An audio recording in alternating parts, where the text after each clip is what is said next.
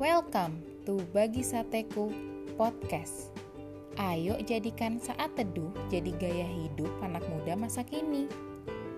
Topik saat teduh kita hari ini adalah kunci menghadapi penyesalan.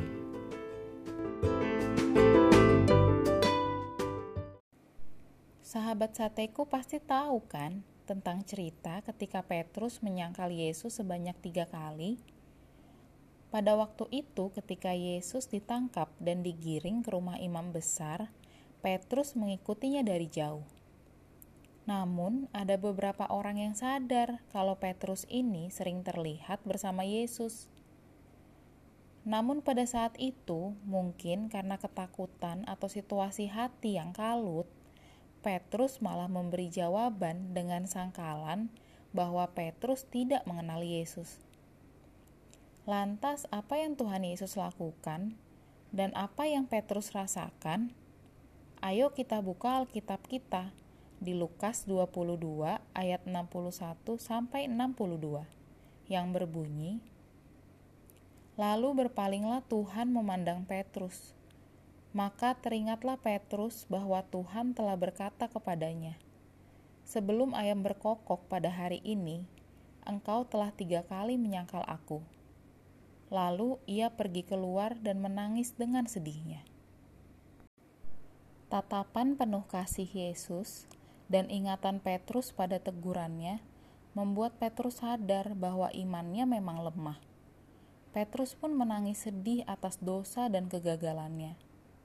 Petrus menyesal, dan penyesalannya dibarengi dengan dia menyadari kelemahan imannya dan menangisi dosanya bukannya malah nyari pembenaran atau malah nyalahin keadaan. Siapa tuh yang suka begitu? Ayo bertobat ya. Bila kita tidak pernah menyadari kelemahan iman kita dan menangisi dosa kita, itu kemungkinan karena kita belum benar-benar menghayati diri sebagai orang berdosa. Bisa jadi kita belum sungguh mengenali Yesus, Sang Mesias itu. Sebagaimana Petrus, Kesadaran akan diri yang berdosa di bawah tatapan kasih Yesus itulah yang pasti akan mengubah total hidup kita. Pada titik itulah kita baru dapat menjadi hamba Kristus yang militan. Sebab saat kita menyadari kelemahan iman kita dan menyadari bahwa diri kita orang berdosalah, di saat itu kita mengenal kasih pengampunan Kristus sehingga mulai dapat melayani dengan kasih. Coba, sekarang siapa sih yang nggak tahu Petrus? Petrus dikenal sebagai penginjil besar. Satu kali khotbah aja 3000 jiwa bertobat. Nah, sekarang bagaimana dengan kita? Jangan sampai kita mengeraskan hati, sampai-sampai kita nggak sadar kalau kita salah di mata Tuhan. Jangan juga di saat kita udah sadar kalau emang salah, eh penyesalan kita malah dibarengin dengan nyalahin keadaan atau nyalahin orang lain, atau malah sibuk nyari pembenaran diri sendiri. Tapi biarlah penyesalan kita dibarengi dengan kesadaran akan kelemahan iman kita dan kesadaran bahwa kita orang berdosa.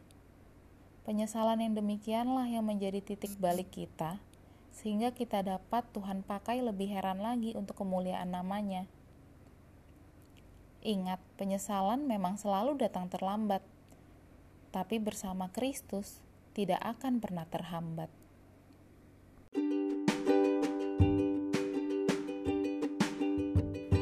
Nah, itu dia saat teduh hari ini.